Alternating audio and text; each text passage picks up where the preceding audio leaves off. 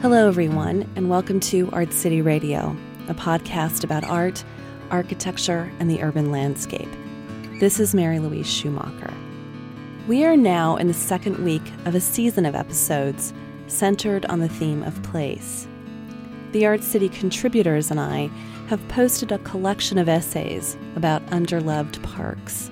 The Milwaukee Comma Photography Collective has taken over my Instagram account too. Their very first images are flora like, industrial, invasive, and surreal. For more on this place related project, you can always go to the Art City page. You can find that at jsonline.com slash artcity. This week's podcast stories are tied together, if loosely, by the theme of childhood. Our first piece is a reflection on the slippery nature of meaning in public art. Here is Art City radio producer Adam Carr. This is a story about a single mural and its relevance to two artists Eddie Villanueva, who grew up near the mural at 6th in Oklahoma, and Reynaldo Hernandez, probably the city's most prolific muralist. For one artist, it's about the texture of his childhood. For the other, it's about a critical moment in Milwaukee's history. That was way back in 1983. That was my first community mural Tension was high. Michael McGee was in the news, and I picked the, the theme of uh, racial unity, that we get along together, regardless of our uh, ethnic background. The wall was like over 100 feet long. It sloped on each end pretty high, so it was a huge, uh, conspicuous mural. I used symbols. I used the American Eagle, symbol of America, in, in the center, and a little kid with long hair, blonde hair, and a little black kid on the other hand, and then there was two adult hands shaking hands as unity in, in, the middle, underneath the the chest of the eagle, and in the background was a horizon line which symbolized uh, Lake Michigan or Milwaukee lakefront, and the two kids were smiling, looking at out at the at the at the street at the people driving by. All right, so we're crossing the parking lot at Walgreens on 6th and Oklahoma. It's a beautiful sunny day. I would always see it from that corner. So either walking past it, uh, going um, to McDonald's, or going to whatever that pie shop was, or I could see it. Uh, in the distance, slightly, when we would be at the record store. Really, the murals came out of uh, the modern mural movement, came out of the riots and the black and brown ghettos in Chicago and California with the strikes, and brought out people's concerns, people that didn't have an, an audience to, to express their ideas. So murals was part of it. It was like I assumed that a city or a neighborhood had art in it. You know what I mean? Because that's exactly what my neighborhood was. Some of the people at the time didn't like the little black kid on the south side on the wall, even though he wasn't a threat, but to them it was a threat in their minds. Even when the high school students were working, cars would drive by and say racial slurs at the kids, and they would. I'd be working to myself in the evening, and they would say, "Get the N-word off the wall." It seemed like these things just sort of manifested. They just were, you know, that nobody made them. That they were just on such a grand scale that they just became into the city, you know. Because back then, if you were a person of color and you worked on the south side, you would work in the factory or the the company and you had to get on the bus and get out of town, get out of Dodge before nightfall came. Otherwise, you'd be in trouble. That's how it was back then. And so, even after the mural was done and sealed, uh, it was graffitied with paint splashed on it, and white power was put on it. The wall was could have been a, a hotbed for for attention in the city. But the city of Milwaukee came in the evening at that night before the next morning, before the media could see it and put it on TV, and they uh, power washed it off all the all the graffiti. Both Eddie and Reynaldo were part of a discussion among artists earlier this year. I got there a little late, and it was a roundtable with artists, and there was a guest artist from uh, California. The artists were gathered to talk about murals. And everybody was introducing himself around the table. Because Reynaldo was late and didn't have a chance to introduce himself, many of the artists there, including Eddie, didn't realize who he was. Eddie was talking about, yeah, when I was young, I remember my first mural was on, I lived around six in Oklahoma. These, these murals, they were painted to kind of be these cool, cheesy things uh, that were supposed to, you know, lift the spirits of the neighborhood or something like that. So he called it a cheesy mural, and then I was like two people away from him. Then when my turn came, I really, I said, "Well, that cheesy mural, I'm the artist that did that cheesy mural." Eddie's face dropped and like, you. he said, "Oh," then I explained how it really wasn't cheesy, uh, the, the history behind it, how it had significance, and so we're we're good friends now. But it was funny at the time. Everybody's like, "Whoa." And I was there. To say everyone was stunned is an understatement. In the moment, Eddie's words really felt like an insult. But I also know Eddie, and I knew that he had a long standing personal connection, like a fascination with that mural. That mural in particular. After my parents got divorced, uh, my mom uh, got custody of us, and we moved to Ninth in Oklahoma. So, like, literally down the street from that uh, mural and Sixth in Oklahoma. And um, it just was part of like my periphery and just part of my environment and it was just a um, a sort of amazing thing that like it was it was like I was very young when I first um, started recognizing these things like creative output and how like I wanted to be a part of that or do something like that and that those things were the um, entry points for my entire creative practice like the entire like starting point for what eventually turned into my emerging artist career. And um, it was very starkly contrasted when uh, in i think uh, third grade my mom moved us out to wauwatosa that there was just nothing like that there was no culture there was no um, sort of environment. Everything was very sterile. I mean, albeit like the the contrast then was, or um, like the trade off was then that it was a much uh, like nicer neighborhood as far as like um, uh, just safety and.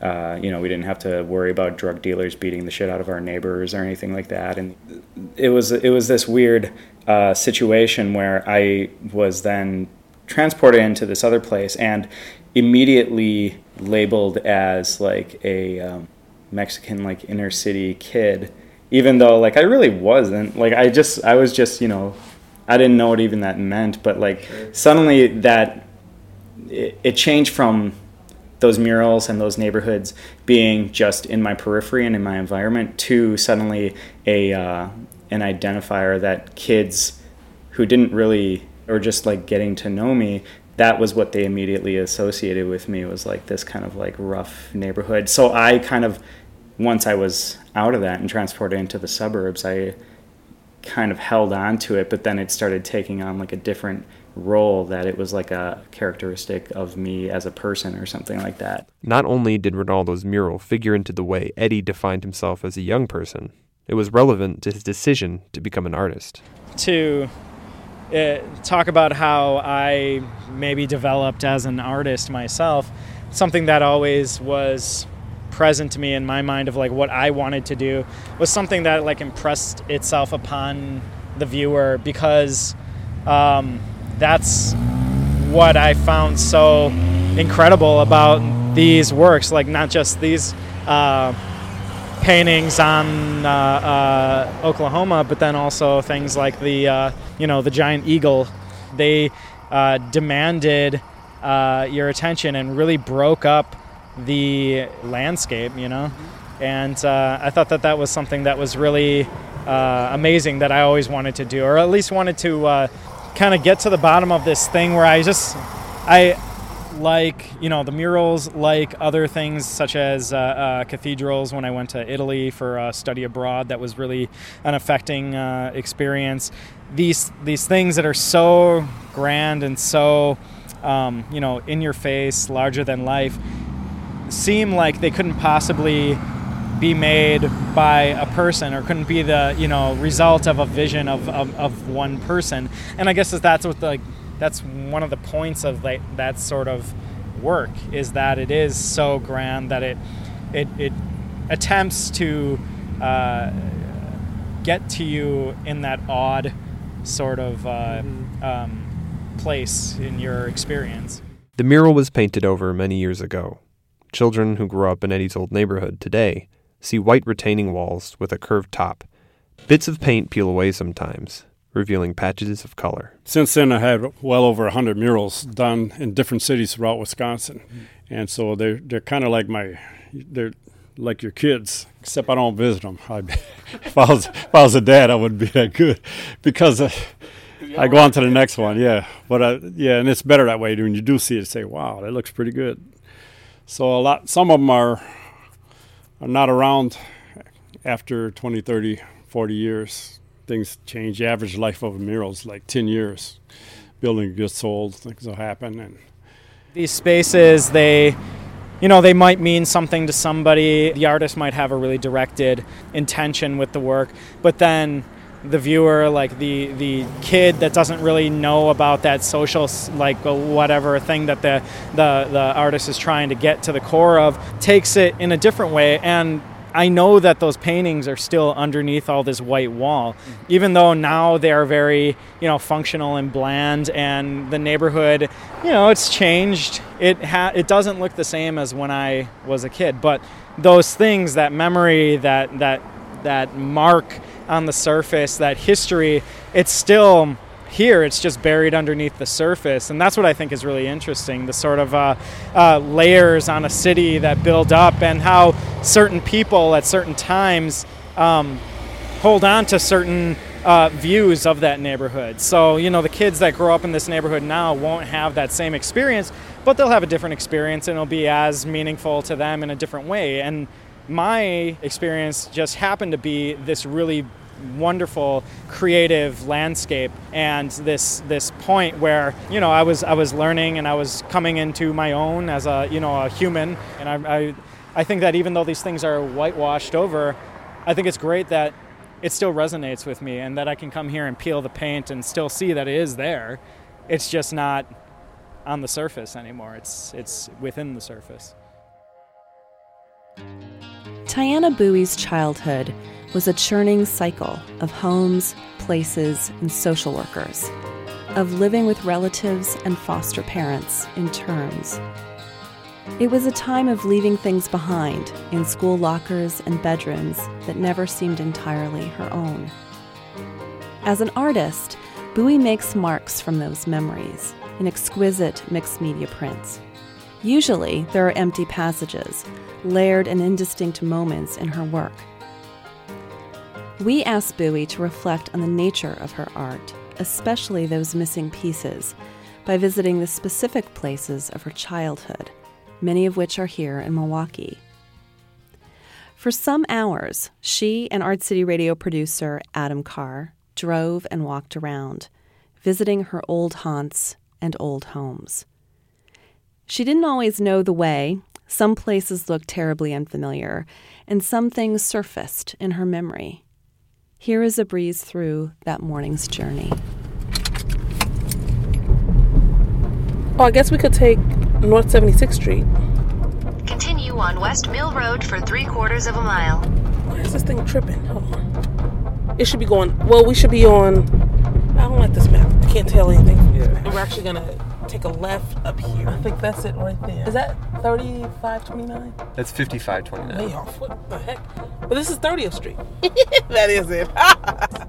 I remember when my aunt moved into this house, I was like, this is the most hideous house I've ever seen in my life. She was here for a while and then she couldn't keep it. She couldn't hold on to it, so she had to sell it. It had like 20 rooms. It felt like 20 rooms and she wasn't settled, so we couldn't be settled. She never thought about us, like, oh, they're gonna have to like switch schools. It wasn't a priority for her.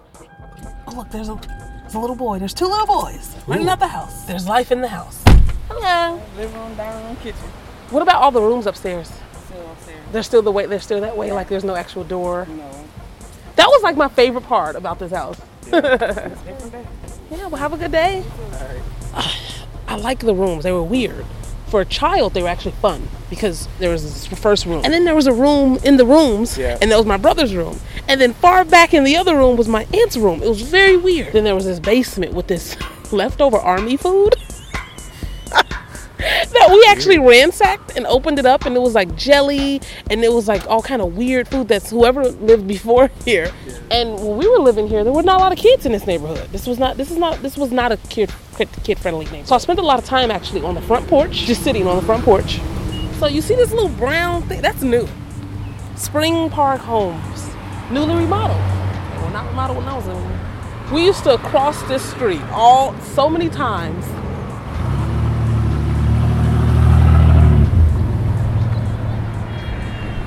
Let me think about the timeline because I was Yeah. here because I wasn't here that long, but it was actually years later when I was in high school and we came back. Actually, eighth grade came back with my mom. If I was in Chicago for fifth grade, did not stay in Chicago. Where was I for sixth grade? That's what I really want to know. What? Where did we go to Chicago? Chicago. Then we came here. See, it's crazy. It's a lot. I would literally have to ask my aunt. But um, there we go. That makes sense. So it was around 97. Princess Diana died. so I have to think about pop culture as it pertains to like my background, which is crazy. So, um, and I think the hardest part about this experience for me was that I had a, a best friend. Her name was Jacquees. I can't find her on Facebook either, but she was my closest friend. And I told my best friend, I said, I don't think I'll be back to school on Monday. It was a Friday. And we were on the bus, and I said, I don't think like we're actually leaving. I wasn't sure. There was no warning. I couldn't go back to the school and clear out my lockers. I couldn't say bye to anyone else. I just told my, you know, best friend in confidence that I think I might be leaving. She's like, No, you're not. You'll be here Monday. You you won't be leaving. And she never really said bye. And we actually left that like Sunday. I think about all those little moments. So I think about I just think about isolation living here. There was like nothing here. I don't think she like purposely was like they're not gonna go outside. I think she just didn't think about us being. When I talked to her as I got older, she said that she purposely that she, I'm wrong. She purposely isolated us mm. because the neighbors next door they were able. So I'm in. I'm like 13, 12 and 13. They were our age and they were able to have boys over when when their mom wasn't there. And so my aunt will call them fast. You're not going over those fast girls' houses. And so she purposely, she said, I did, I did go out of my way to make you guys look a mess and make like we, I didn't do your hair the prettiest and I didn't buy the prettiest clothes because I wanted to keep you from having sex at an early age and getting pregnant. And she did a very, very good job of that. I don't think it was evil intention, which is why I feel like, well, actually, she, I guess she did, she did us a favor. I should turn it off. Hey, what's up? DeanJensen.com. D E A N J E N S E N. All right, call you back. In our case, we were, my mom was raising us, but she would leave us at, ple- at random people's houses in Chicago. She would drop us off.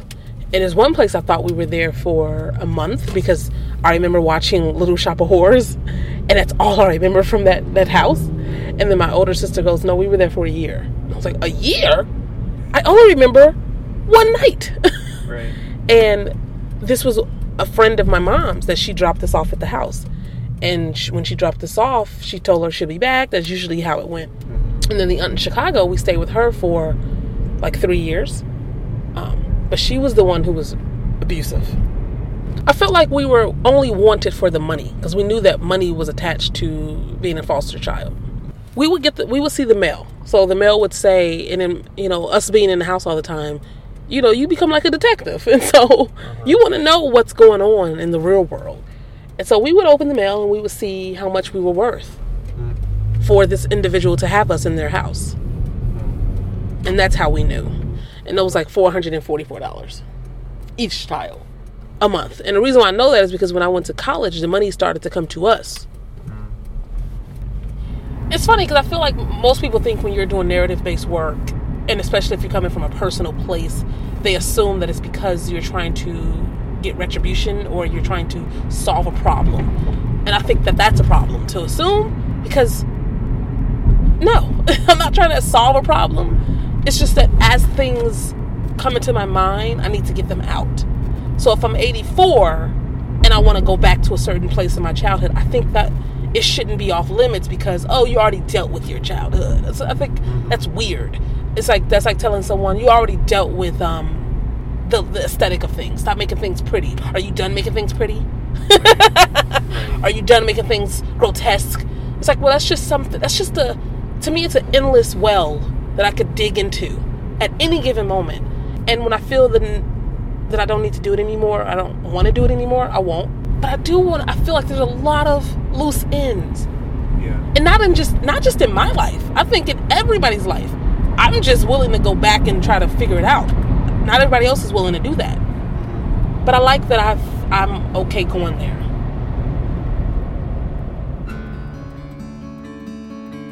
This has been Art City Radio, a podcast about art, architecture, and the urban landscape. This is Mary Louise Schumacher. I'm the art and architecture critic at the Milwaukee Journal Sentinel. Art City Radio is produced by Adam Carr and myself. Our music is courtesy Milwaukee band Testarossa. As I mentioned, we are in the midst of a season of episodes centered on the theme of place. Home base for all of this is always the Art City page, which you can find at jsonline.com slash artcity. Thank you for listening, and we'll see you next week.